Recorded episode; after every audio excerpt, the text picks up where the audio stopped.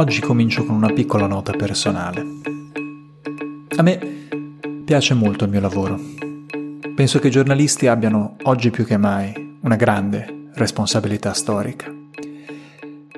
E credo fortemente che il tema di cui mi occupo, cioè l'immigrazione, abbia un ruolo cruciale nel definire in che tipo di società vivremo domani non solo perché di fatto è il tema su cui vari movimenti politici, autoritari e illiberali hanno costruito o stanno costruendo la loro fortuna, ma perché, come diceva il politico tedesco Gustav Heinemann, il grado di salute di una società si vede da come tratta le persone più deboli.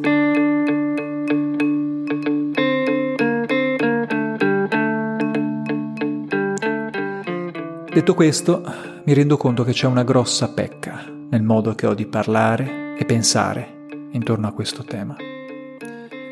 Io mi occupo di numeri, di dati, e dimentico spesso che dietro a questi numeri ci sono persone, storie, affetti, desideri, sogni. Alla fine l'immigrato diventa un puntino in continuo movimento tra vari grafici, curve, torte percentuali, come un personaggio di un videogame con una storia che cambia di volta in volta a seconda del tema del giorno. Oggi è in un grafico sugli sbarchi nel Mediterraneo, domani un dublinante di ritorno dalla Germania, dopodomani una risorsa economica, dopodomani l'altro un criminale. Ma non credo di essere il solo a vederla così. Facciamo un esperimento. Chiudete un momento gli occhi.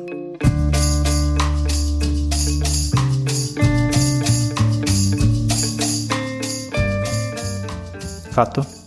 Ok. Ora vi leggo qualche titolo di giornale. Vediamo.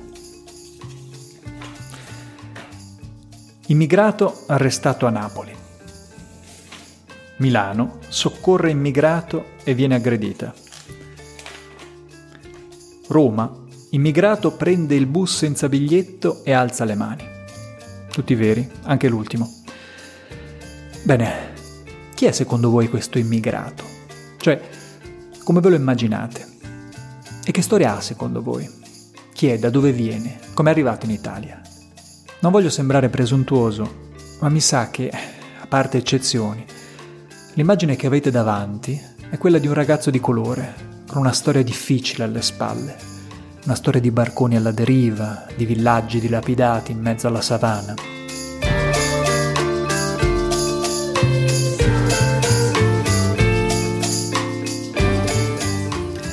Ecco, statisticamente l'immagine in questione non potrebbe essere più sbagliata. La stragrande maggioranza degli immigrati che risiedono in Italia sono infatti europei e non sono arrivati con la barca, ma con l'autobus. Il gruppo più nutrito tra gli stranieri residenti in Italia sono infatti i rumeni, con più di un milione e due di persone, seguiti dagli albanesi, circa 440.000 Solo al terzo posto troviamo un paese africano, il Marocco, con circa 420.000 persone.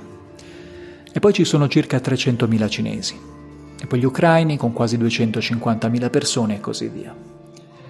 In sintesi, anche a voler includere tutti gli irregolari, in realtà qualcosa come un immigrato su dieci incarna l'immagine del ragazzo nero arrivato col barcone dall'Africa subsahariana. Ma questa è l'immagine che abbiamo in testa, perché la conosciamo dalla televisione, da internet, dai giornali, perché degli altri immigrati si parla poco o niente. Sono fantasmi, anche se questi fantasmi sono 9 immigrati su 10. Cazzo, ho riparlato di numeri. A volte per capire un fenomeno servono i numeri. E i numeri, se li sai capire, sono un po' come quel gioco della settimana enigmistica. Unisci i puntini. Come si uniscono i puntini? Beh, seguendo i numeri. Io sono Fabio Gelli e questo è M.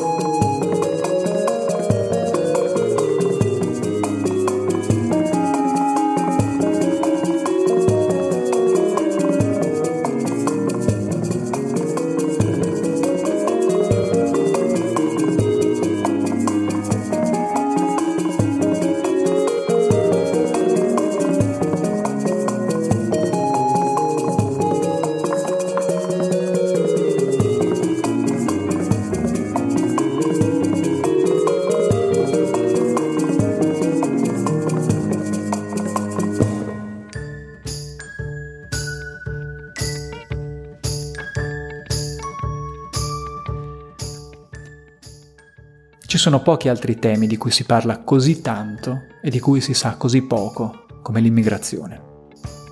Credetemi, so di cosa parlo. Io per lavoro aiuto i giornalisti che scrivono articoli sul tema. E so che molti giornalisti, cioè le persone che influenzano per il 90% l'opinione pubblica sull'argomento, non hanno la più pallida idea di che cosa stanno parlando. Insomma, parafrasando il grande Raymond Carver, di che cosa parliamo quando parliamo di immigrazione?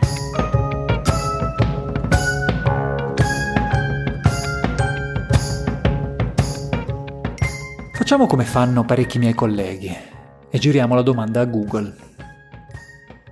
Ecco, se vado alla ricerca per immagini e digito immigrazione, uno dei risultati è una foto che mostra una folla di persone che si stringono intorno a una nave in un porto. Migliaia. Dall'immagine si intuisce che per queste persone salire a bordo di quella nave è questione di vita o di morte. E in effetti lo era, dal momento che si tratta di immigrati albanesi che fuggivano dai resti fumanti di una delle più feroci dittature d'Europa negli anni 90. Le altre nove immagini su dieci ritraggono gommoni pieni di persone di colore, ed è interessante che le immagini vengano da fonti molto disparate. Il primato nazionale, il populista, ma anche internazionale, Wired, famiglia cristiana. È una visualizzazione dell'idea di immigrazione che, insomma, diciamocelo, sotto sotto abbiamo un po' tutti. Un barcone in precario equilibrio, strapieno di gente. Gli uni lo vedono come minaccia, gli altri come emergenza umanitaria, ma sempre e comunque una terribile, ineluttabile catastrofe.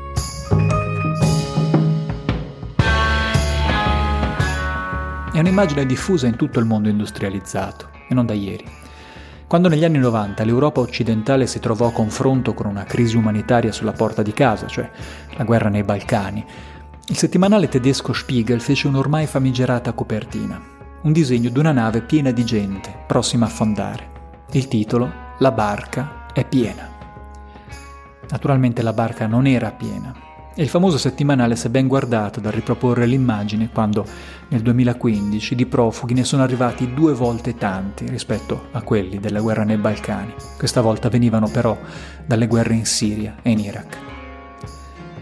In Italia però questa immagine, come abbiamo visto, è ancora molto in voga, soprattutto perché rappresenta visivamente quella che, ahimè, è l'unica, chiamiamola narrazione organica sul tema immigrazione formulata a livello istituzionale.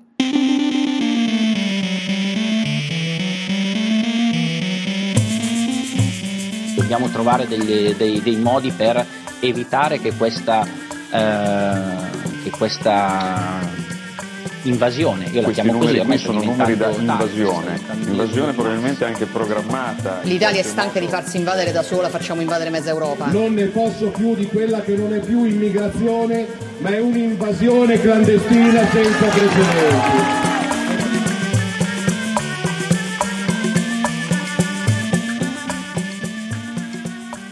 C'è un'invasione in corso, dicono. Beh, in effetti, hai visto quanti immigrati ci sono in giro? Ormai uno si sente straniero a casa sua, no? Già, quanti immigrati ci sono?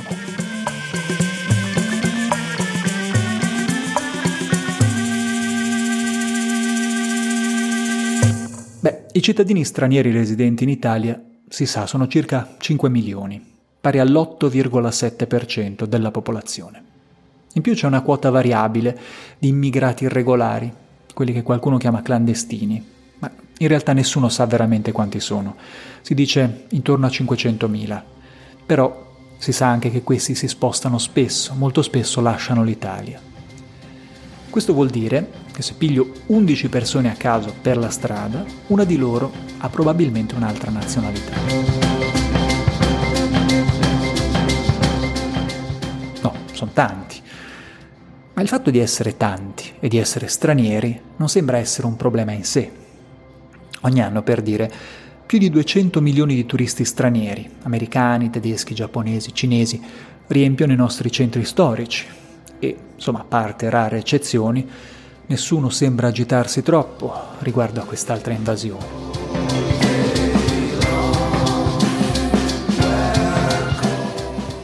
eh no, vabbè, i turisti, che pure ogni tanto, va detto, rompono un po' i coglioni, non vengono mica qui a abitare.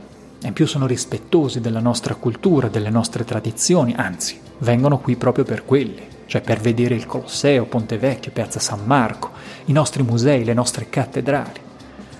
Gli immigrati invece vengono da culture diverse, incompatibili con la nostra, hanno altri costumi, un'altra religione e magari le cattedrali le fanno pure saltare in aria.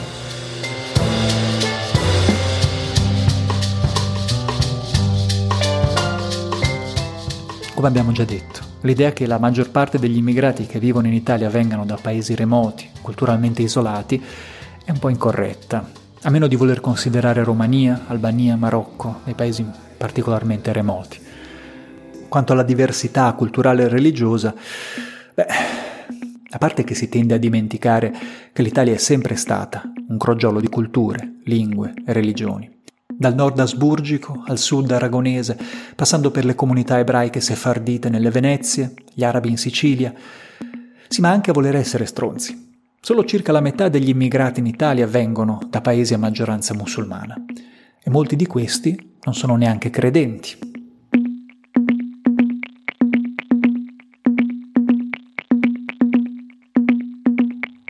E vabbè, anche ammesso che non ci siano problemi culturali, comunque sono tanti e negli ultimi anni, con l'aumento degli sbarchi, sono diventati sicuramente molti di più. E non provare a dire di no, Fabio, eh? A te piacciono i numeri, eh? Ci sono numeri che lo dimostrano. Tra il 2014 e il 2018 sono sbarcati 600.000 immigrati irregolari in più in Italia. E non sono pochi. Vero, ma anche qui un numero non basta vedere l'immagine, bisogna unire i punti.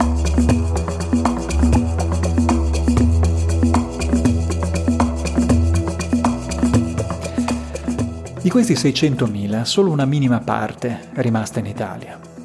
La maggior parte di loro è andata altrove, generalmente verso il nord Europa.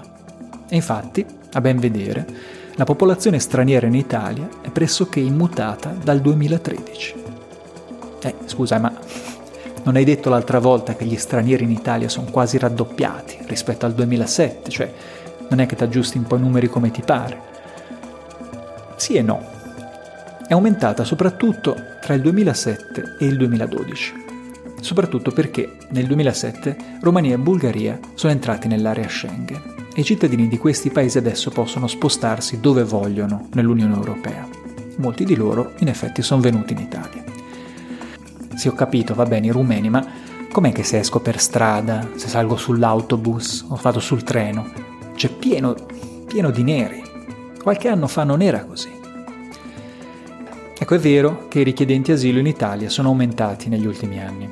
Secondo l'Alto Commissariato delle Nazioni Unite per i rifugiati, la popolazione di richiedenti asilo in Italia è aumentata negli ultimi tre anni di 120.000 persone, da circa 180 a 300.000. Però non è che siano diventati tanti, tanti di più, sono diventati soprattutto più visibili.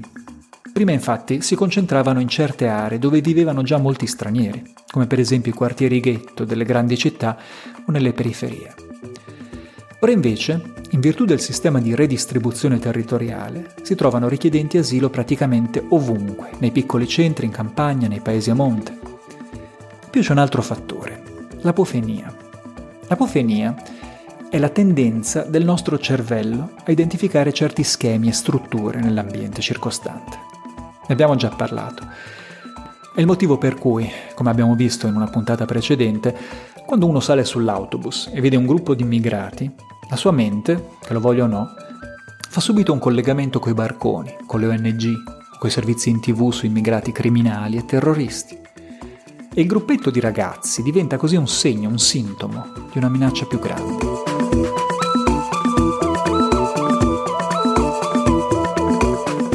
È lo stesso fenomeno per cui se a un certo punto in casa mia, per una serie di motivi, varie cose si spostano o spariscono, il mio cervello non è che dice questo l'ha fatto cadere il gatto, quello l'ha mosso il vento, no. Unisce tutti i fenomeni e gli dà una causa unica. I fantasmi.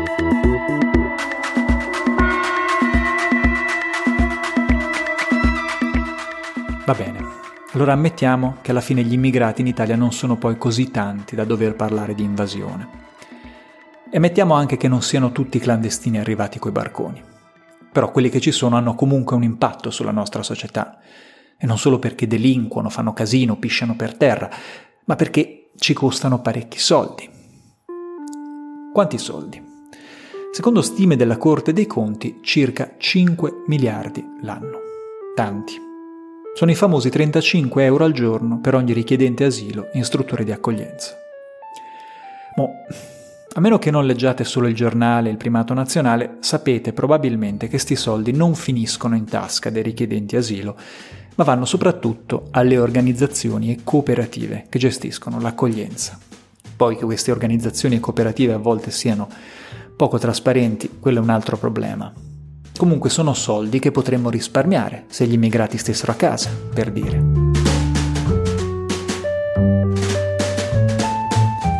Ora, innanzitutto una cosa, 5 miliardi di euro sembrano tanti, però per le casse dello Stato in realtà non lo sono. Per darvi un'idea, 5 miliardi di euro è esattamente quanto costano due settimane di crisi di governo balneare nell'estate del 2019 in termini di interesse sul debito pubblico. Ma comunque, come direbbe qualcuno, sono soldi.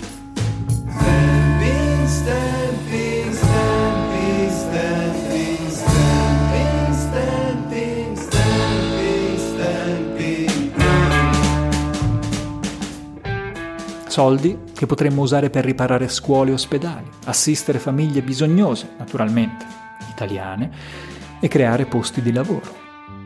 Insomma, anche a voler essere umani, tolleranti e di sinistra, gli immigrati sono un grosso problema. E almeno in questo l'ex ministro degli interni aveva ragione, altro che risorse. Gli immigrati sono un peso per la nostra economia e per la nostra società.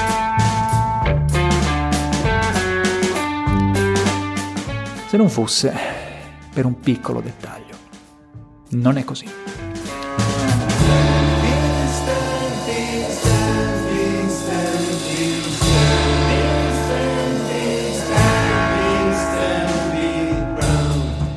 Dieci anni fa l'OSCE, l'Organizzazione internazionale per la sicurezza e la cooperazione economica, ha stilato una classifica dei paesi che traggono più vantaggio dall'immigrazione al mondo cioè i paesi in cui gli immigrati producono più ricchezza al netto di quello che ricevono dallo Stato. Ecco, in questa classifica l'Italia è il quarto posto al mondo, dietro la Svizzera, l'Islanda e il Lussemburgo. Lo ripeto, perché sennò c'è il rischio che non mi credete. In tutto il mondo industrializzato, l'Italia è il paese manifatturiero, cioè il paese dove c'è l'industria, che in media approfitta di più del lavoro degli immigrati.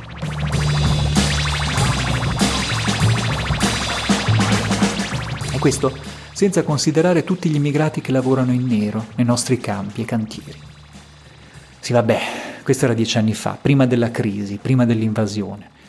Se c'è stata la grande crisi, diciamolo, è anche colpa di tutti questi presunti rifugiati che non fanno un cazzo dalla mattina alla sera e beccano un sacco di soldi dallo Stato, no? Decisamente no. Secondo stime della Banca d'Italia, gli immigrati hanno dato un contributo fondamentale a stabilizzare l'economia negli anni della crisi. Senza il loro apporto, il PIL pro capite sarebbe sceso negli anni della crisi del 7,4 e non, come è accaduto, del 4,8%.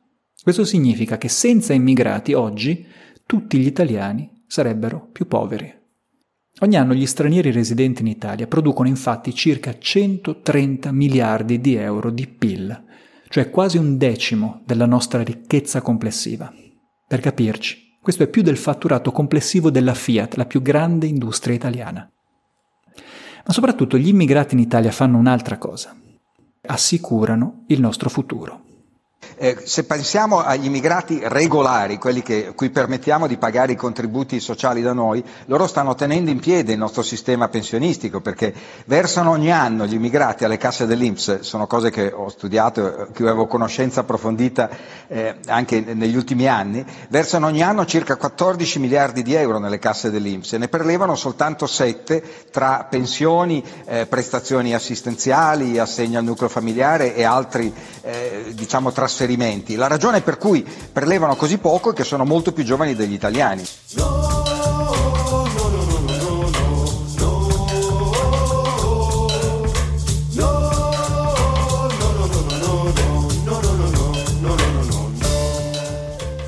Questo è l'ex presidente dell'Istituto Nazionale di Previdenza Sociale, Tito Boeri, uno che di pensioni se ne intende.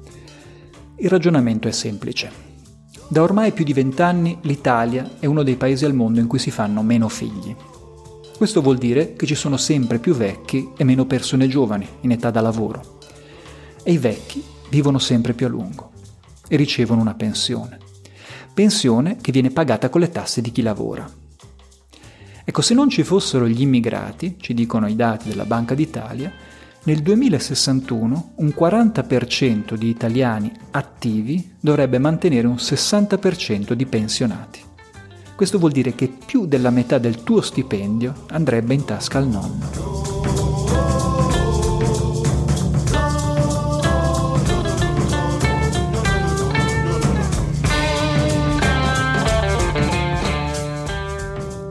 Per citare ancora Banca Italia, un'Italia senza stranieri vedrebbe svuotarsi i cantieri edili e i campi, perderebbe un terzo dei componenti delle squadre che puliscono gli uffici, troverebbe chiusa una bancarella su due al mercato. In casa dovrebbe salutare due collaboratrici domestiche su tre e la metà di coloro che danno una mano a prendersi cura di anziani e disabili.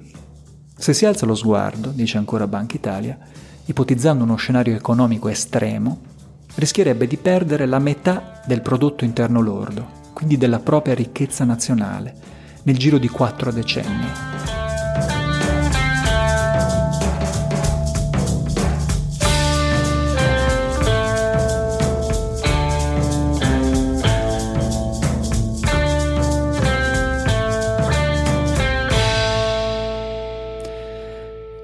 Ora lo so, è un calcolo estremamente utilitaristico, in pieno stile neoliberale, che vede queste persone come asset. Si parla di lavoro nei campi, nei cantieri, a pulire i gabinetti o il sedere ai vecchi. Giustamente, questo tipo di argomenti genera più di qualche mal di pancia tra i miei amici a sinistra. Primo perché queste valutazioni prescindono completamente dai desideri, ambizioni e aspirazioni di chi viene in Italia alla ricerca di un futuro migliore. Se quando sono andato a lavorare in Germania mi avessero detto guarda, pulisci i cessi ma stai allegro perché contribuisci a pagare le pensioni ai tedeschi per i prossimi 40 anni, beh allora in effetti anch'io ci avrei pensato su due volte.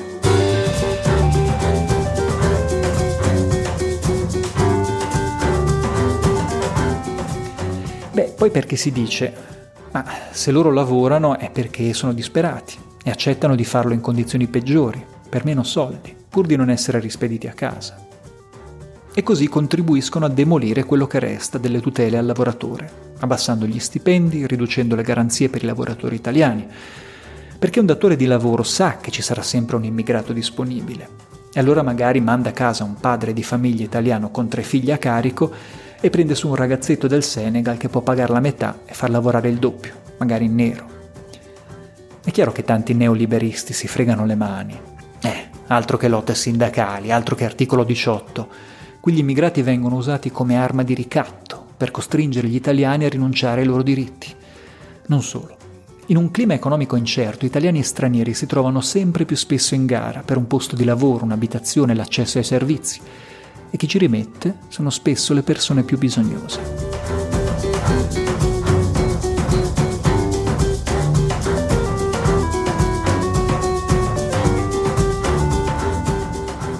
È la famosa storia della guerra tra poveri, che piace tanto sia a destra che a sinistra. Cioè l'idea che il risentimento contro gli stranieri e il razzismo siano conseguenza di un malessere sociale profondo e quindi in fondo un po' giustificati. In sostanza gli italiani poveri si scagliano contro gli immigrati perché temono che questi portino loro via il poco che hanno.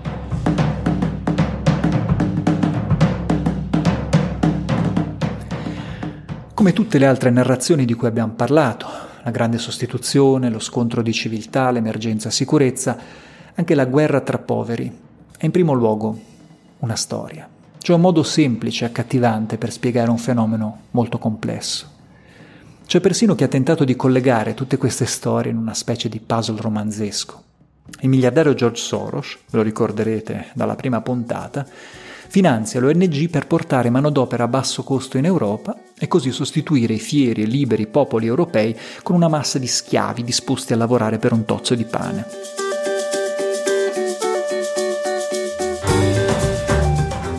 come tutte le altre storie di cui abbiamo parlato finora, anche questa, pur partendo da un fondo di verità, a un'analisi più approfondita si rivela per quello che è. Una bieca narrazione propagandistica. In altre parole, una solenne cazzata. E questo per due chiari motivi. Primo, a ben vedere, il risentimento di italiani svantaggiati contro minoranze e immigrati non è mai del tutto spontaneo. Prendiamo il più tipico campo di battaglia quando si parla di guerra tra poveri, le periferie delle grandi città. È indubbiamente vero che molti quartieri periferici sono affetti da un profondo degrado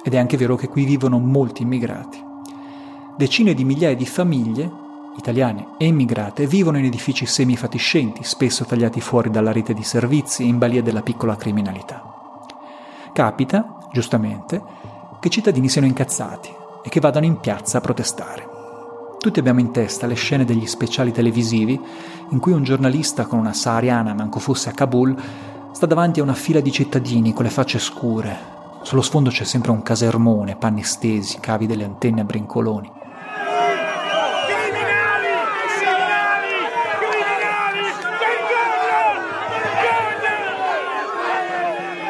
Ecco, in molti di questi speciali non si parla se non di sfuggita degli autobus che non passano, di palazzinari senza scrupoli e strutture pericolanti, dei rifiuti che si accumulano accanto ai cassonetti. No, i cittadini intervistati parlano principalmente di una cosa. Parlano di loro, degli immigrati, dei rom. Sono loro la principale ragione del degrado e dell'esasperazione. Oh, che ne vuoi sapere Fabio? Che ne sai tu nella tua villa con piscina di quello che patiscono queste persone? Sono cittadini esasperati che hanno il diritto di esprimere la loro frustrazione. Sì, tutto giusto. Allora mi chiedo come mai la maggior parte di queste proteste, specificamente quelle contro rom e immigrati, si svolgano tutte in una città, Roma.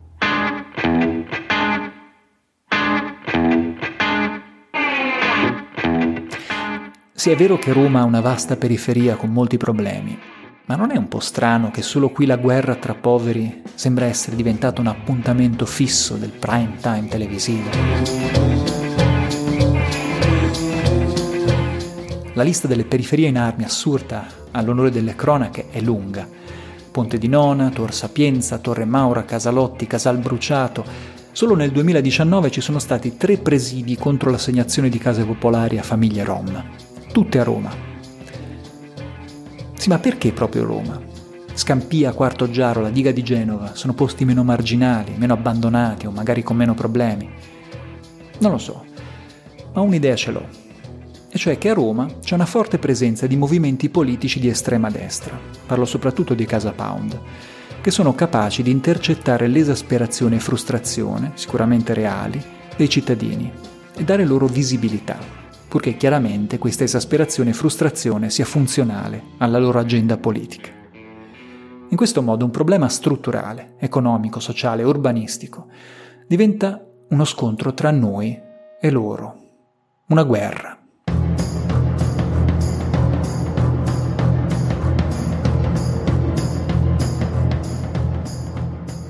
E ogni volta che qualcuno a sinistra, magari pure in buona fede, parla di guerra tra poveri, di fatto rafforza questa narrativa, cioè che vi sia una propensione spontanea e naturale degli italiani più svantaggiati, i cosiddetti penultimi, a prendersela con gli ultimi, ovvero sia gli immigrati, come se fosse una legge di natura, un riflesso condizionato, cui i poveri, in virtù della loro natura ferina, della loro natura animalesca, non possono resistere.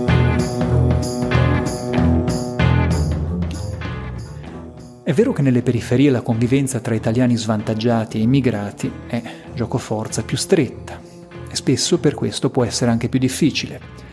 Ma guarda un po', è proprio nelle periferie che questa convivenza è diventata più rapidamente un fenomeno naturale, scontato. Tanto che le ragazze e i ragazzi italiani oggi ballano proprio col suono di queste periferie, la trap, fatta da artisti con nomi come Gali, Tommy Cuti, La Jung, Michael Mudimbi, qua mi rissà.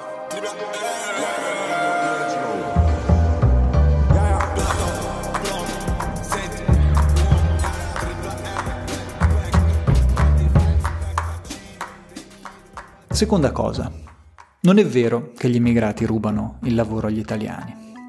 È sicuramente vero che svolgono lavori più umili e pagati meno.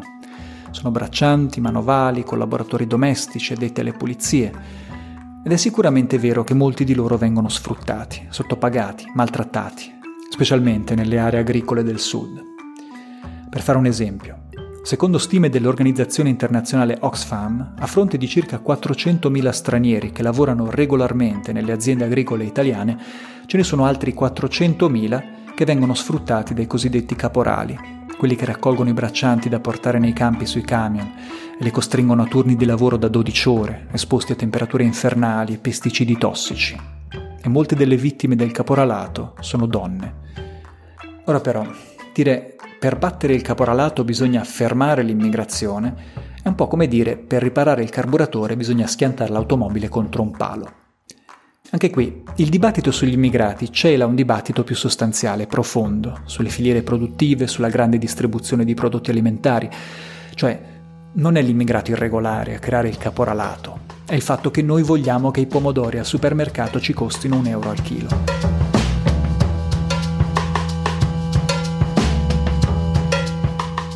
In più, quando si parla del cosiddetto effetto spiazzamento sul mercato del lavoro, si dimentica una cosa. Gli immigrati fanno sì lavori umili, ma fanno soprattutto lavori necessari. Facendo questi lavori, gli immigrati permettono agli italiani di svolgere lavori più qualificati e quindi più remunerativi. In altre parole, nel momento in cui arriva un immigrato disposto a fare il manovale, a impastare il cemento, c'è un italiano che può diventare aiuto carpentiere. È giusto? Probabilmente no, soprattutto per quegli immigrati che portano con loro qualifiche importanti come una laurea. Però, come ci ha insegnato la nostra stessa storia di immigrati in Svizzera, Germania, Belgio, Stati Uniti, gli immigrati di prima generazione accettano di partire uno scalino più in basso perché sperano che i loro figli salgano più in alto.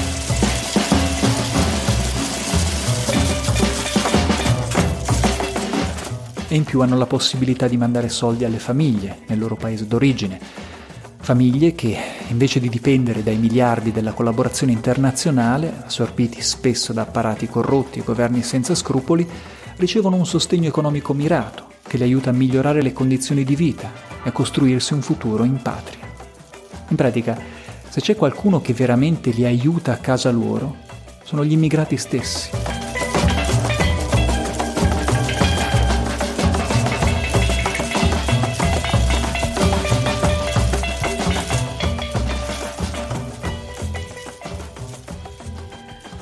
Ecco, c'è un esempio che secondo me chiarisce molto bene come l'immigrazione sia diventata il fondamento del nostro benessere.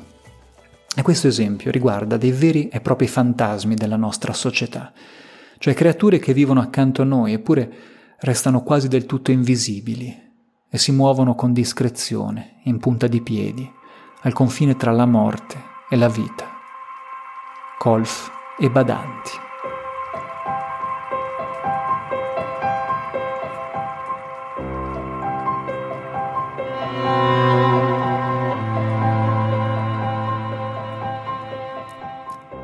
In Italia, ci dice uno studio dell'Associazione Nazionale Famiglie Datori di Lavoro Domestico, tre quarti delle persone che fanno lavori di polizia in casa o assistono gli anziani sono stranieri.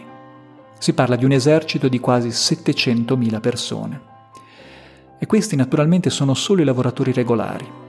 1,2 milioni di colf e badanti lavorano in nero e qui la percentuale di stranieri è molto più alta. È probabile che diciate, vabbè, che c'è di male, vengono qua, noi gli diamo vita alloggio e loro insomma non devono far altro che spazzare un po' per terra, tenere compagnia al nonno, quando non sono impegnate magari a saccheggiare il frigo, a rubare l'argenteria. Beh, allora facciamo un viaggio. Andiamo a Iasi, in Romania. Qui, come ha documentato il Corriere della Sera in uno straordinario reportage, c'è una clinica psichiatrica specializzata in quella che in Romania chiamano la sindrome Italia. Che cos'è? È un'epidemia di insonnia, ansia e depressione che colpisce migliaia di donne. Agli Asi ne vengono ricoverate circa 200 l'anno. E che cosa accomuna queste donne? Eh, hanno tutte lavorato come colfo badanti in Italia. Le storie che queste donne raccontano parlano di percosse, umiliazioni, denutrizione, privazione del sonno, molestie sessuali, a volte torture. Lasciate sole con anziani spesso affetti da demenza o morbo di Alzheimer, queste donne hanno subito per anni violenze psichiche e fisiche, spesso con la complicità di figli e nipoti degli anziani. Violenze che hanno lasciato ferite profonde e che hanno indotto molte di queste donne a tentare il suicidio. E perché tutto questo? Perché noi potessimo occuparci d'altro, senza il pensiero della nonna da mettere a letto o del soggiorno da riordinare. E questo, badate bene, accresce il nostro benessere. Grazie a colfe badanti, per dire adesso, le donne italiane non sono più incatenate alla cura della casa e degli anziani come era una volta, e possono in questo modo perseguire una carriera e contribuire a rafforzare la nostra economia. Con due stipendi, inoltre, una famiglia può mandare i figli a studiare all'estero e in questo modo accrescere il nostro patrimonio di competenze e know-how. Mentre parliamo del problema immigrazione, mentre ci accapigliamo su blocchi alle frontiere, sulla domanda se sia o no il caso di salvare vite in mare, i fantasmi lavorano in silenzio, invisibili. Di loro non si parla. Eppure ogni tanto dovremmo parlare anche di loro, perché ci concedono il tempo e l'agio di fare altro, di seguire le nostre ambizioni, ampliare i nostri orizzonti e magari anche scrivere qualche fesseria su Facebook o fare un cazzo di podcast.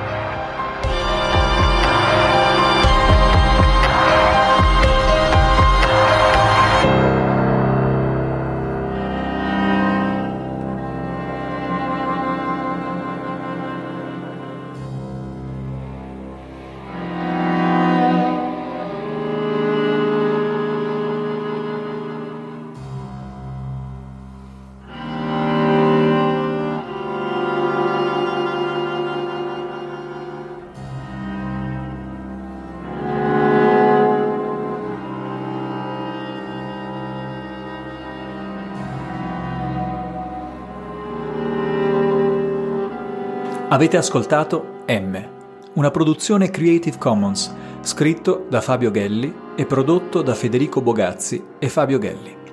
Musiche di Hobo Combo e Himmelsrand. Per il testo completo della puntata e la lista delle fonti, visitate il nostro sito www.m-podcast.it. Se vi è piaciuta la puntata, abbonatevi al podcast. Lo trovate su iTunes, Spotify e Stitcher. Seguiteci su Facebook e Twitter o scriveteci a migrazioni.podcast@gmail.com.